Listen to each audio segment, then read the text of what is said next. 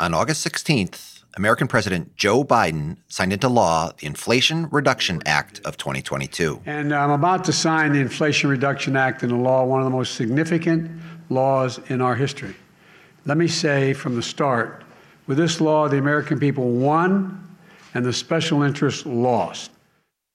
Politically, this was a huge win for the president. Economically, this law is also massively important for U.S. policy. The Inflation Reduction Act helps climate policy by including tax credits for clean energy. It reforms the U.S. healthcare system, allowing the government to negotiate prices for certain prescription drugs. For the tax code, the act also included some new provisions for America's corporate taxes.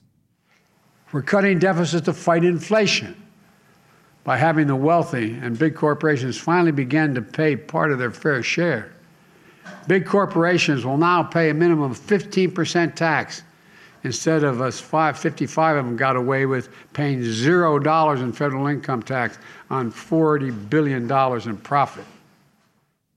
But at the same time, something was missing. For multilateral cooperation and international tax, Congress chose not to include a global minimum corporate tax. What a global minimum corporate tax is and why that matters is the topic of today's show. You are listening to an episode of Trade Talks, a podcast about the economics of trade and policy.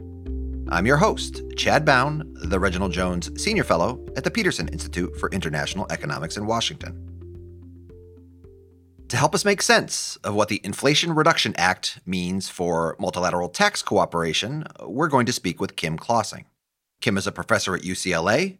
Until June, she was the Biden administration's Deputy Assistant Secretary for Tax Analysis in the U.S. Treasury, and she's also now my colleague here at the Peterson Institute.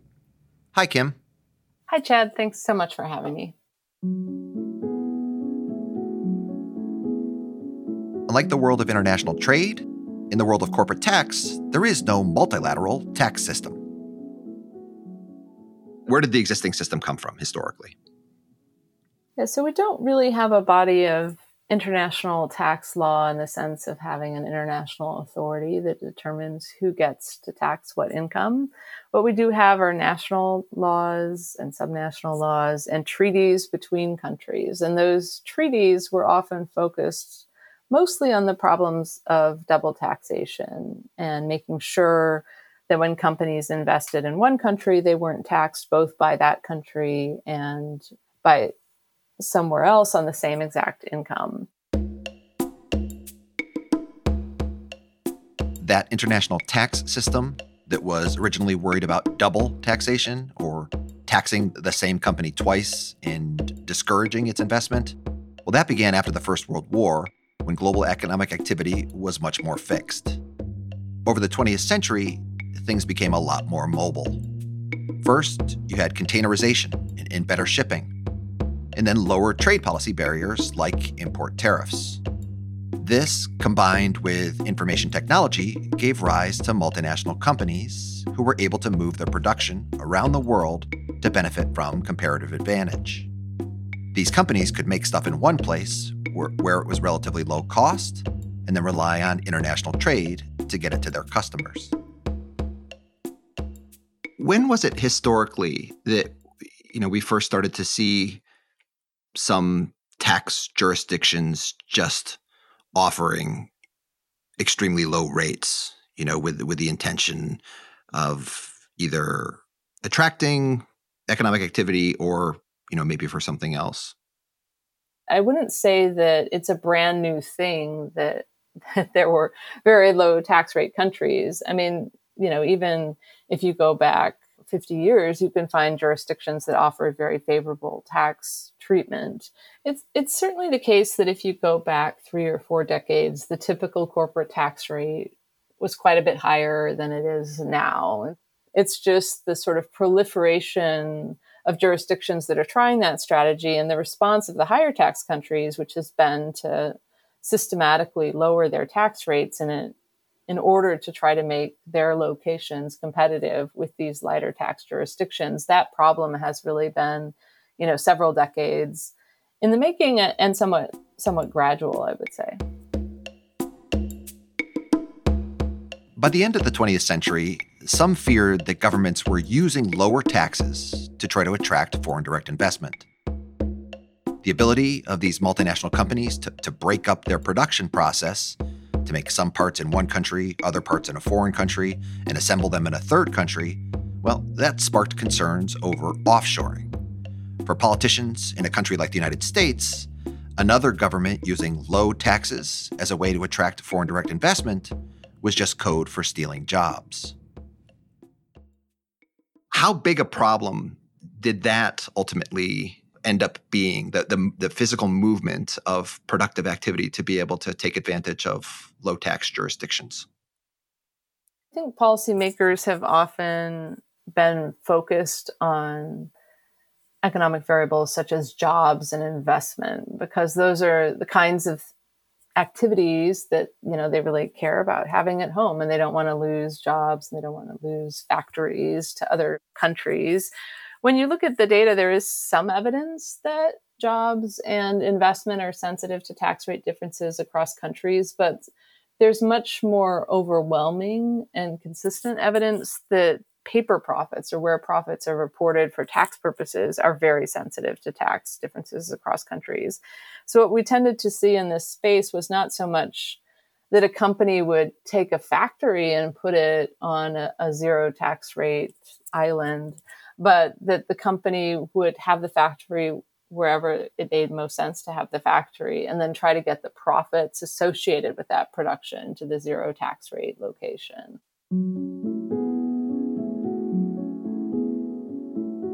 The fear that lower tax jurisdictions were successfully luring away factories or jobs, this never got big enough on its own for policymakers to do much about it. But there was this increasing concern about paper profits, or companies recording profits in one place for tax purposes, even though those profits were being earned somewhere else. As time went by, the international tax problem was changing. It went from the old worry that the same corporate income was being taxed twice to a new worry that some corporate profits just weren't being taxed at all. I asked Kim about other changes happening by the late 1990s to make this paper profits problem worse. One of the big changes was changes in the regulatory environment of the United States. We had a regulation referred to as check the box that made it easier for companies to create income that would go entirely untaxed they could create entities that were disregarded for tax purposes. There were also changes in the way companies did their business. The, the tax division of major multinational companies became viewed more and more as a profit center. Um, so they would devote more and more of their own human capital resources and uh, attention to this goal of really maximizing after tax profits and, and the techniques for doing that, for making sure that the income would be lightly taxed regardless of where it was earned, those techniques were honed and shared across the corporate community through innovation in part in, in how to, to best move profits. In addition to those regulatory and accounting changes, another really big difference was the changing nature of what made companies economically valuable something called intangible capital. If we look over the past few decades, we've seen a rise in the importance of intangible capital relative to tangible capital. So a lot of companies are creating value not so much through, you know, the brute force combination of plant and equipment and labor, but also through their ideas and through algorithms and patents and copyrights. And that extra intangible value, right, generates a lot of profit in the modern economy, but it also generates a lot of ambiguity about where the actual profit is located, right? So we kind of know where a factory is and we know where people are, but we don't always know with any precision exactly where the value comes from an idea. And because of that ambiguity, well trained accountants and lawyers can make sure that the the profit associated with those intangible assets is earned in a tax advantageous way. This ambiguity means governments and tax authorities can't really see where the value of an idea is located geographically within a company. I asked Kim how a smart multinational company might arrange its intangible assets across its affiliates around the world to minimize the total amount of tax that it would have to pay. So, as an example, you might want your, your patent holder to be located in a jurisdiction that has a rock bottom tax rate. And so then when the profits associated with that patent are earned, they are paid in the form of payments and royalties to that um, light tax subsidiary. And that way you can arrange to make sure that globally, when you look at the entire operation of the multinational company, you're getting the, the tax burden as, as light as possible. Some of them have these very alluring names like the double Irish Dutch sandwich. And it refers to things like a, a, chain of ownership where a company will own a company which owns a company. And it's, it's arranged in a manner effectively such that you can actually make some of the income disappear entirely from the perspective of taxing jurisdictions. But the basic root of all of these strategies is the same, regardless of their label, which is to get the profits reported in, in the lightly taxed jurisdictions. When companies want to report the bulk of their global profits in the lightly taxed jurisdictions, it's not only intangible assets that matter. It can be also about things like where is your debt, right? You might want the debt payments, which are deductible, to be in high tax countries, whereas the income receipts to be in low tax countries. It's about how how you price things like your service exports within the firm or your even your intermediate um, inputs, right? So all of these decisions, whether it's goods or services or rentals uh, rates or finance, right? All of these can be tax influenced. It's just with intangible capital, it's particularly ambiguous where it should be. And so that creates opportunities for tax minimization. And so, what sorts of industries has this phenomenon been most important for? Obviously, you know, the ones that make the headline are the the big internet, you know, companies and industries, but it's not limited to those, I, I would think, right? Certainly plenty of manufacturing companies that are involved in this tax minimization objective. Pharmaceutical companies have been big players in this space. And even you know, household consumer goods can play these games as well. You know, companies that might sell coffee or hamburgers, right, can arrange to make sure that the trademark profits associated with with some of these activities are, are earned in a tax advantage way. So this isn't a game that's limited to just one sector. It's a game that really can be played throughout the economy, but we do see tech and pharma having a larger role relative to the size of their sector in, in this problem than we see, you know, natural resource industries, for instance. How about the countries? So, you know, if you were to come up with your your list of these low tax jurisdictions, who would be on the list? And I guess what what what would the criteria be that, that you would have to determine whether or not a, a country makes the list or not? Yeah, so different authors in this space use different criteria. The one that I like to use, I think, is is very basic. It's just where the jurisdictions that have the, the lowest tax rates. When we just look at how much tax is a US multinational company affiliate paying in this country or this jurisdiction relative to how much they're reporting there, right? And we see some jurisdictions that are persistently really important in this space in the sense of having very low tax rates and, and very high profits. And the, the really big ones are Ireland, Switzerland, the Netherlands, Bermuda, Caymans, Luxembourg, sometimes Singapore. You know, so if we if we take that set of players, right, they're accounting for an awful lot of US multinational profit, but not actually commensurate amounts of activity. And one of the key facts in this space is if you sort of look at the activities of U.S. multinational companies, like the typical employee abroad is is generating tens of thousands of dollars of profit. The worldwide average is in the neighborhood of forty thousand. But if you look in these really light tax jurisdictions, you often can see profits per employees that are ten or even a hundred or thousand times that worldwide average. And so that's telling you that there's you know a suspiciously large amount of profit generated by each worker in a place you know like the Isle of Man relative to what you see in countries like Italy or Germany.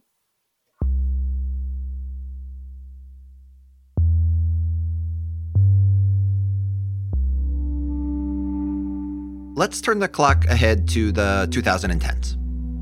Governments find themselves in this weird equilibrium. Some multinational companies are making loads of paper profits, but no one is really taxing them. Data from the very light tax jurisdictions show that the affiliates of these US multinationals are reporting millions or even tens of millions of dollars of profits per employee. This ability to move so much paper profit offshore to very lightly taxed jurisdictions means many companies are paying single digit tax rates on their global profits. In terms of policy, there is finally recognition that this is a problem globally.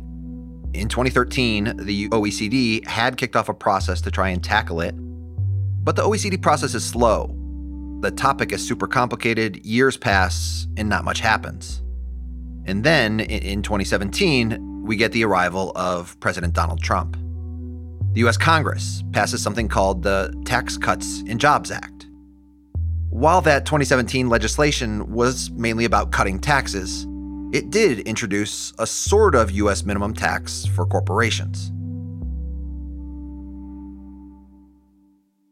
Tell us about the Tax Cuts and Jobs Act, and maybe let's start by what it did to, to address some of this problem there's two minimum taxes actually not one but two in that legislation there's something called the GILTI which is an acronym that stands for global intangible low tax income and that applies to make sure that on average your tax rate on your foreign income is at least 10.5% sometimes a little bit higher and then there's also one called the BEAT for base erosion anti-abuse tax that's meant to be directed more at foreign headquartered multinationals the Tax Cuts and Jobs Act has some good and some bad.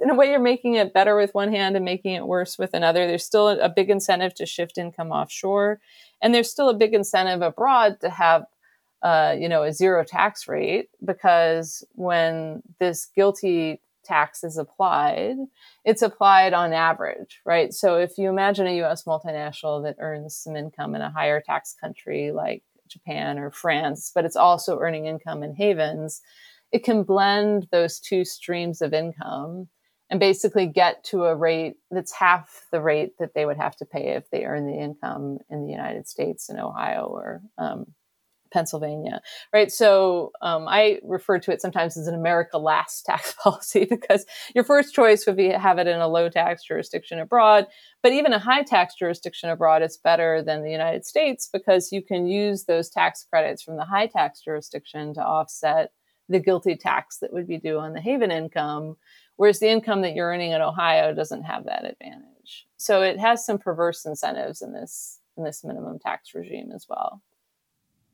One way to get around this averaging problem, found in America's GILTI minimum tax, is if it were agreed that every country would have a minimum tax. So, a country by country minimum tax is much more effective at ending this race to the bottom in corporate taxes. Because if you're a zero tax country under a country by country minimum tax, right, the minimum tax will apply to every dollar that's earned in that jurisdiction. Um, and there's no ability to offset that minimum tax with tax credits earned in a higher tax jurisdiction. So that means there's no reason for, you know, Bermuda as an example to have a zero tax rate anymore. They might as well have a 15% rate because all the income that's earned in Bermuda will be taxed at that minimum level. The Tax Cuts and Jobs Act of 2017 didn't really fix the low tax jurisdiction concern, even from the US perspective those problematic, lightly taxed jurisdictions like a Bermuda, what some call tax havens, they still have this incentive to keep their tax rates low. And multinationals can keep reporting profits there under this averaging system. And abroad, nothing has changed for the other higher tax countries either. They too remain unhappy. But the typical country abroad does want to collect some corporate tax, and it's seeing that their revenues are being eroded towards these light tax jurisdictions.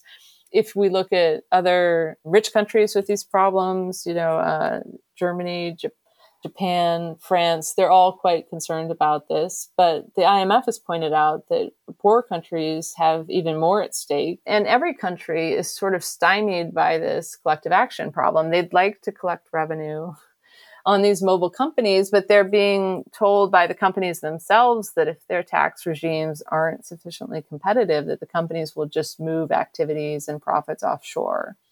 So you've got this problem that each country finds it in their own interest to keep their tax rates low and competitive. But in their joint interest, they'd much rather have the ability to have a robust tax base that doesn't just fall on labor, that doesn't just fall on consumers, but also can tax multinationals.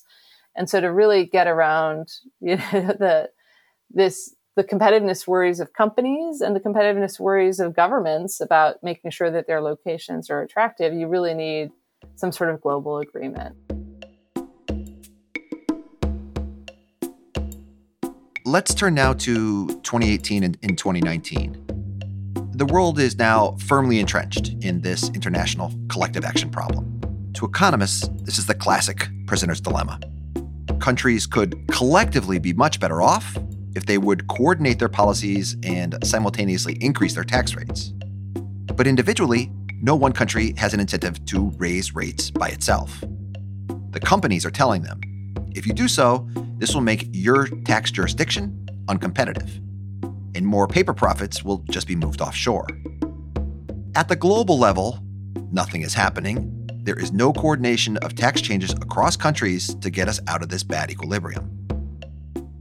Then, suddenly, some countries, most notably France in 2019, start to act unilaterally against multinational companies. But they do so selectively.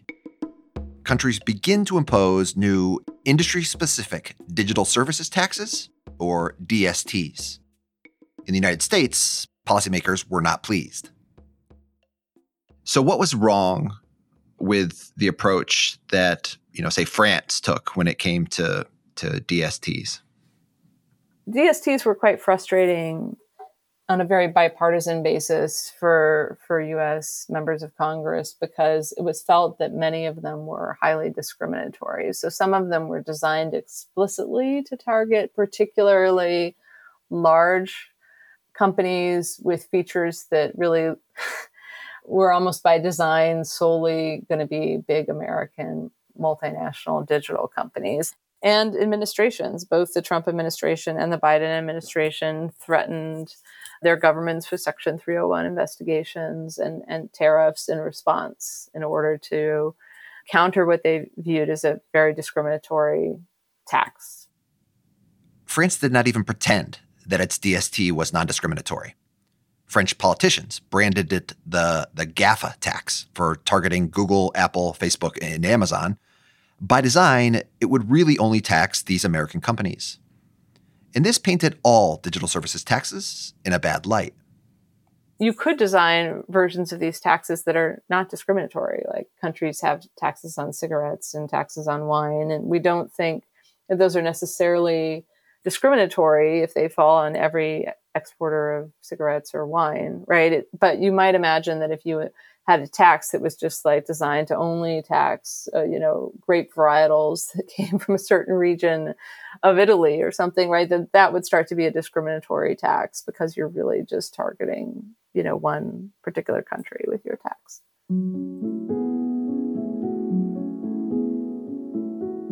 The fact that these DSTs from France and other countries were so blatantly discriminatory against US companies created a new problem internationally.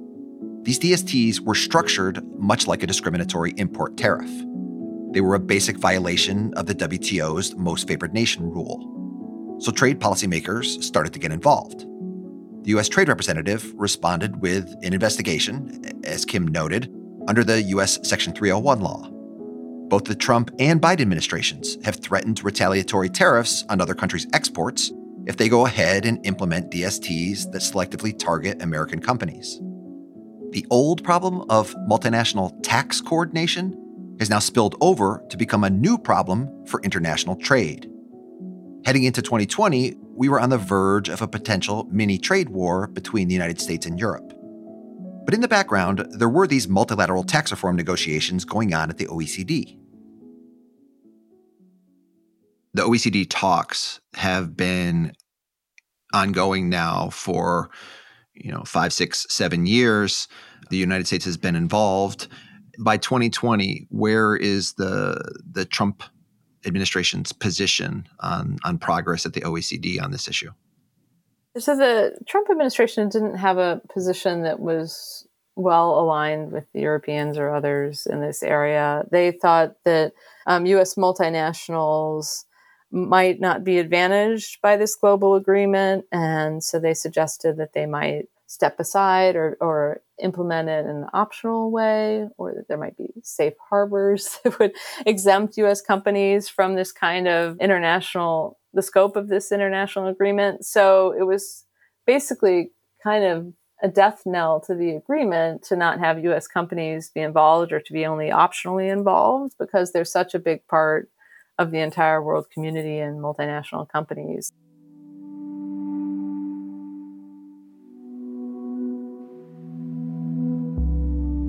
Let's turn now to the summer of 2020. The OECD process on multilateral tax reform is stalled. There are threats of DSTs and US retaliatory tariffs. But in a democracy like the United States, 2020 is also election season. President Donald Trump is campaigning against Barack Obama's former Vice President, Joe Biden. Tax reform was a big part of then candidate Biden's platform. Were you at that stage involved in helping to, you know, draft what the potential international tax positions of a future Biden administration might look like? Yes. So over the summer, you know, alongside many others, um, you know, I was part of informal experts committees that were giving advice to the Biden campaign and to the upcoming hopeful transition. And one of the the big areas that the Biden campaign was interested in tax was this international tax realm, in part because there's a lot of money on the table there, right? If we look at sort of how much we could raise through serious taxation of the foreign income of U.S. multinational companies, it looked to be a lot.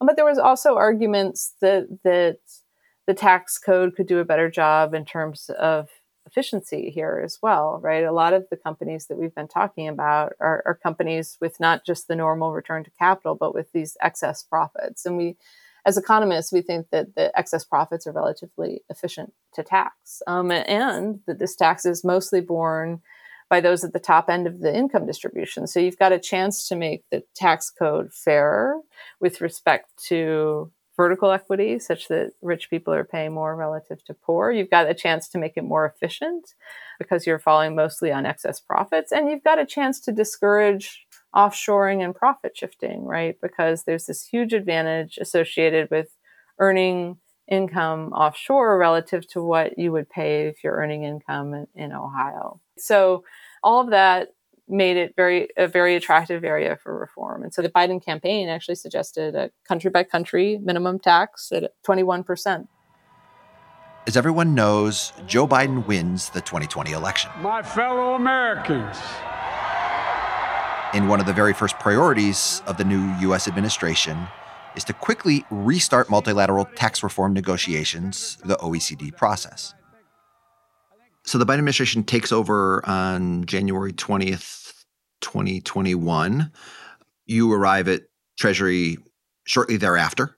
And I know you're not a, a tax negotiator. Certainly, that was Secretary Yellen. But what can you tell us about how the, the process worked for kind of rebooting those talks and then how they played out over the course of, of the first year of the administration. Yeah, I, I think almost everybody, even the optimists, were surprised with how swift the progress was and how quickly this agreement came together.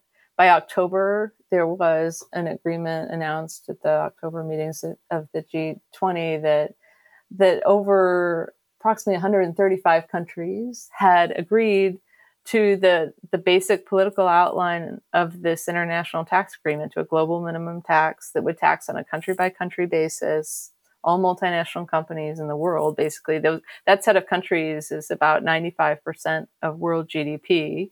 So it's it's really just a huge achievement. Came together very quickly. There were, you know, some bumps along the road. There's some low tax jurisdictions that were uh, understandably reluctant, and there was a, a lot of negotiation around the rate.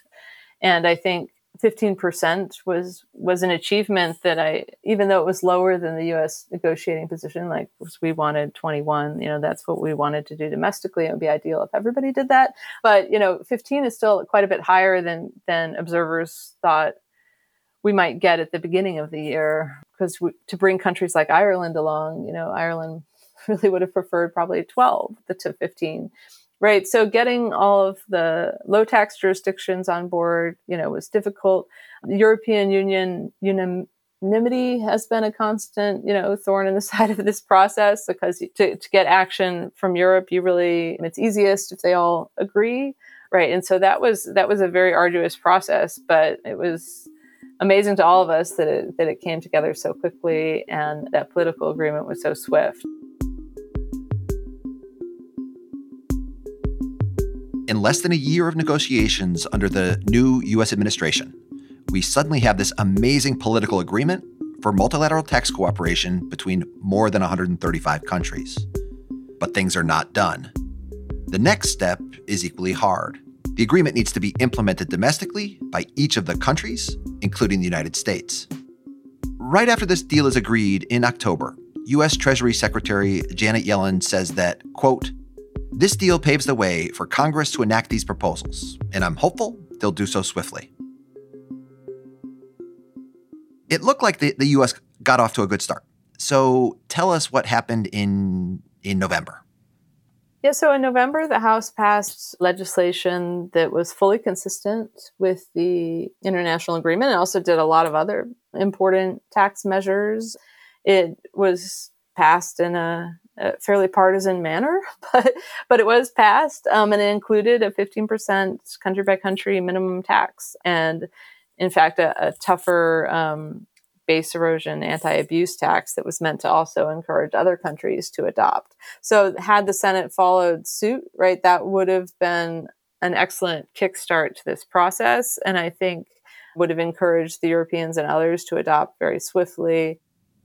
Spoiler alert: the Senate would never pass the November 2021 version of that legislation. For policy nerds, I wanted to ask him how writing this sort of tax legislation works in the United States and how involved she and, and the Treasury team were in November 2021. Yeah, so there are two major tax writing committees in the US Congress the House Ways and Means and the Senate Finance Committee.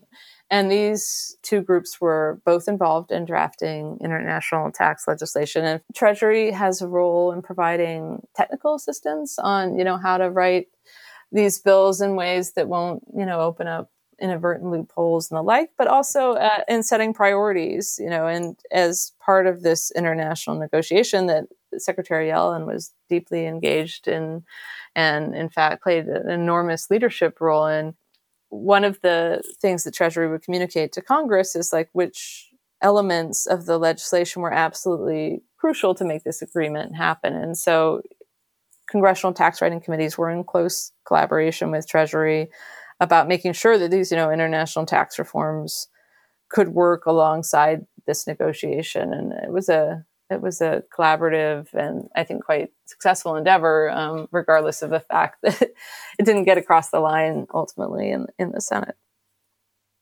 U.S. politics in the Senate just wouldn't let it work out. It was, uh, you know, it was very exciting when the House passed the legislation, um, but everybody expected that the road in the Senate would be more difficult. As you well know, the Senate is like a 50 50 balance. Um, so that means that there's absolutely no margin for error. You have to bring all 50 of the Democratic senators along. The Republican senators showed zero interest really in anything that would raise taxes, and in particular, that would claw back any of the Trump tax cuts from the Tax Cuts and Jobs Act. So we, we knew we weren't going to get help from the Republican senators. To get the legislation passed, you need all 50 Democratic senators.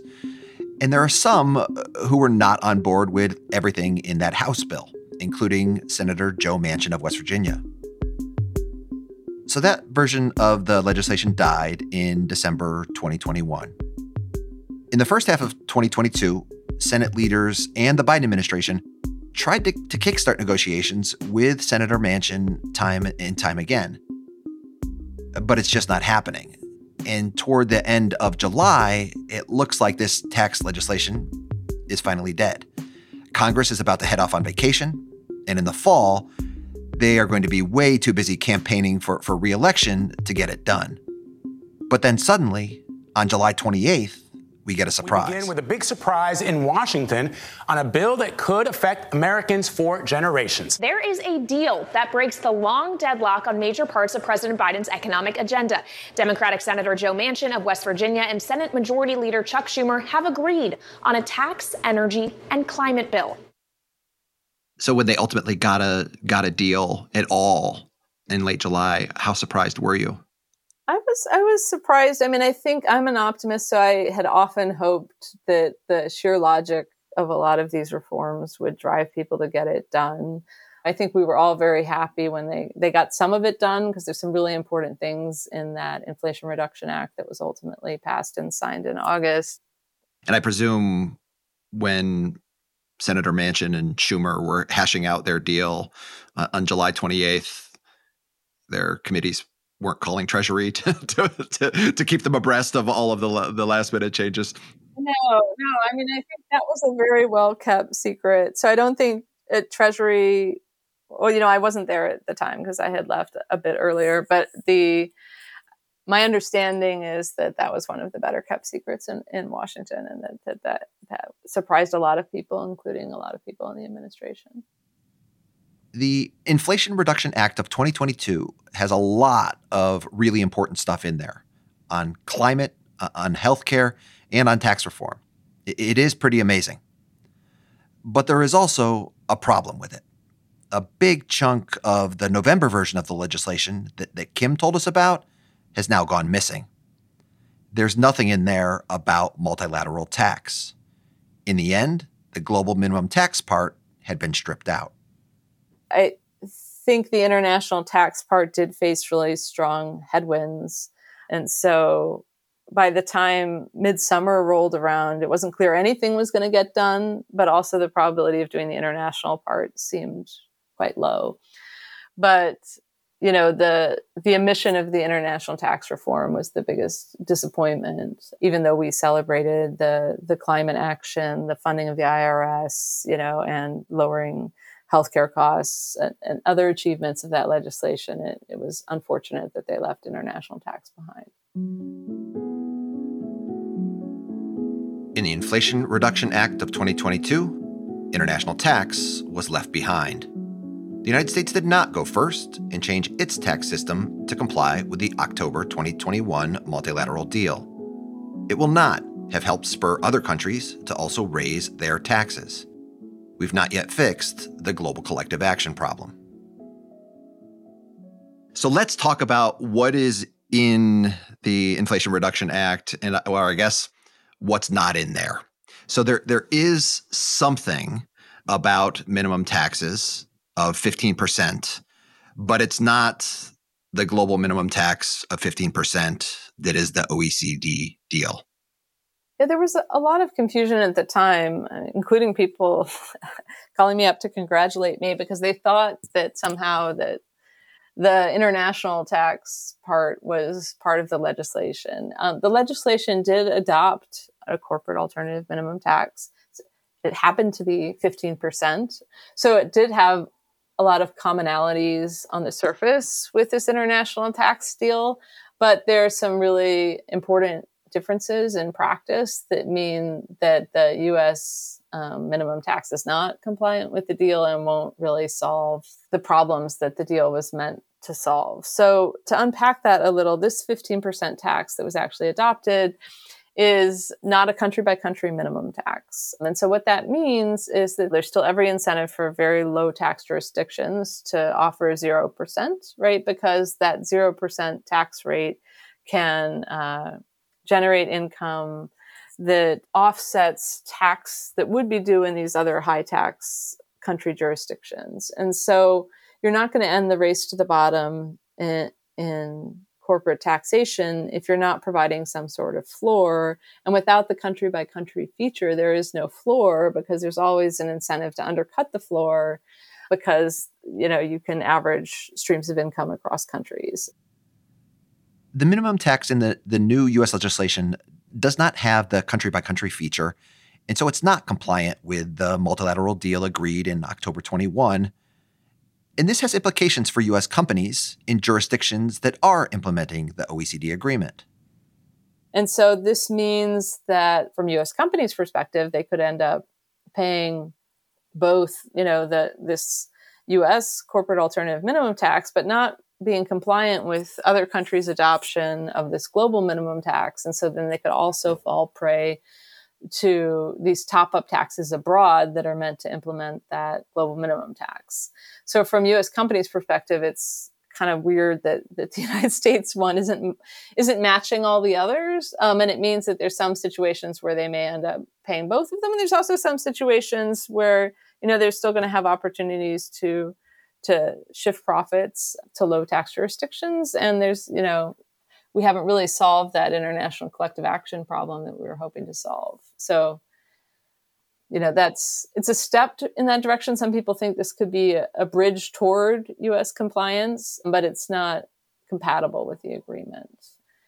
To the extent that it's helpful, I really think it's helpful. It's sort of levying some tax on some of the same firms, right? So then it might be less traumatic that to then take the extra step toward this global minimum tax because you're closer to that outcome than you used to be. But it's it's it's rather different from the, the global agreement. So US companies could end up getting taxed anyway. Because the US government has not hit them with the 15% minimum tax, another country could top up their taxes to collect it for themselves. Then the really big question is what happens next? What are the different ways that the US government could respond when it sees that happen? One way is that the US says, okay, it looks like it would make some sense to change our laws because our companies are going to be facing these tax burdens regardless. They might as well pay the US government and serve US fiscal needs rather than paying foreign governments. So we should align with this agreement because, you know, that's that's the the right step forward. It'll provide more certainty for the business community because all all the countries will have similar thoughts on what the, the corporate tax base should be and what corporate taxing rights should be.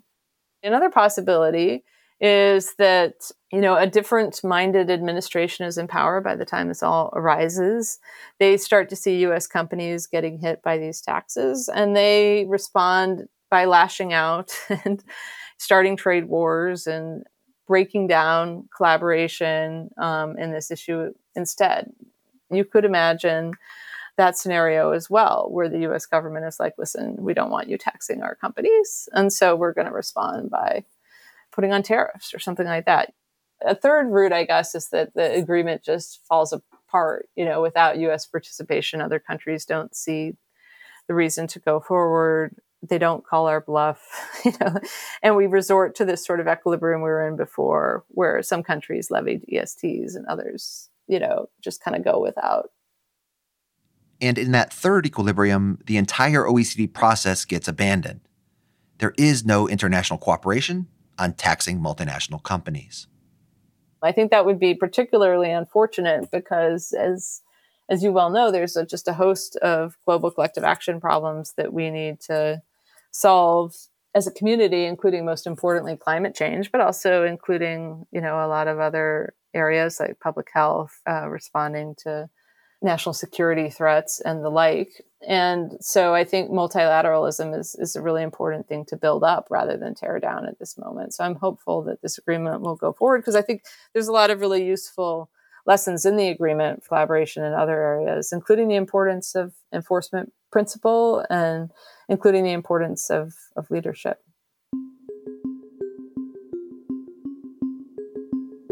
To wrap things up, I too hope this agreement goes forward and this setback is not the end of the story for multilateral tax cooperation.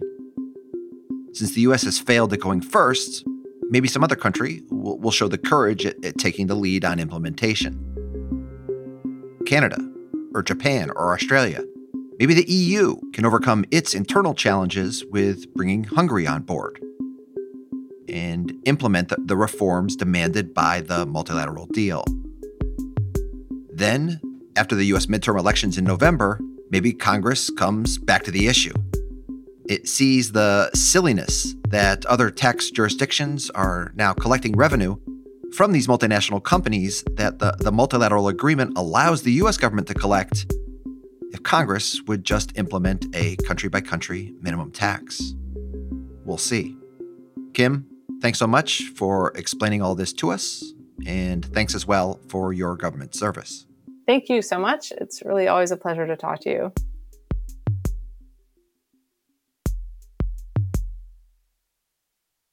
And that is all for Trade Talks. A huge thanks to Kim Clausing at UCLA, former Biden administration Deputy Assistant Secretary for Tax Analysis in the U.S. Treasury, and now also my colleague here at the Peterson Institute. Thanks and apologies to UCLA law student Joelle for my interview with Kim running long and, and interfering with her office hours. Thanks also to Colin Warren, our audio guy. Do follow us on Twitter. We're on at trade underscore underscore talks. That's not one, but two underscores at trade underscore underscore talks. Because when it comes to US legislative attempts to pass a country by country global minimum tax, hopefully two is going to be better than one.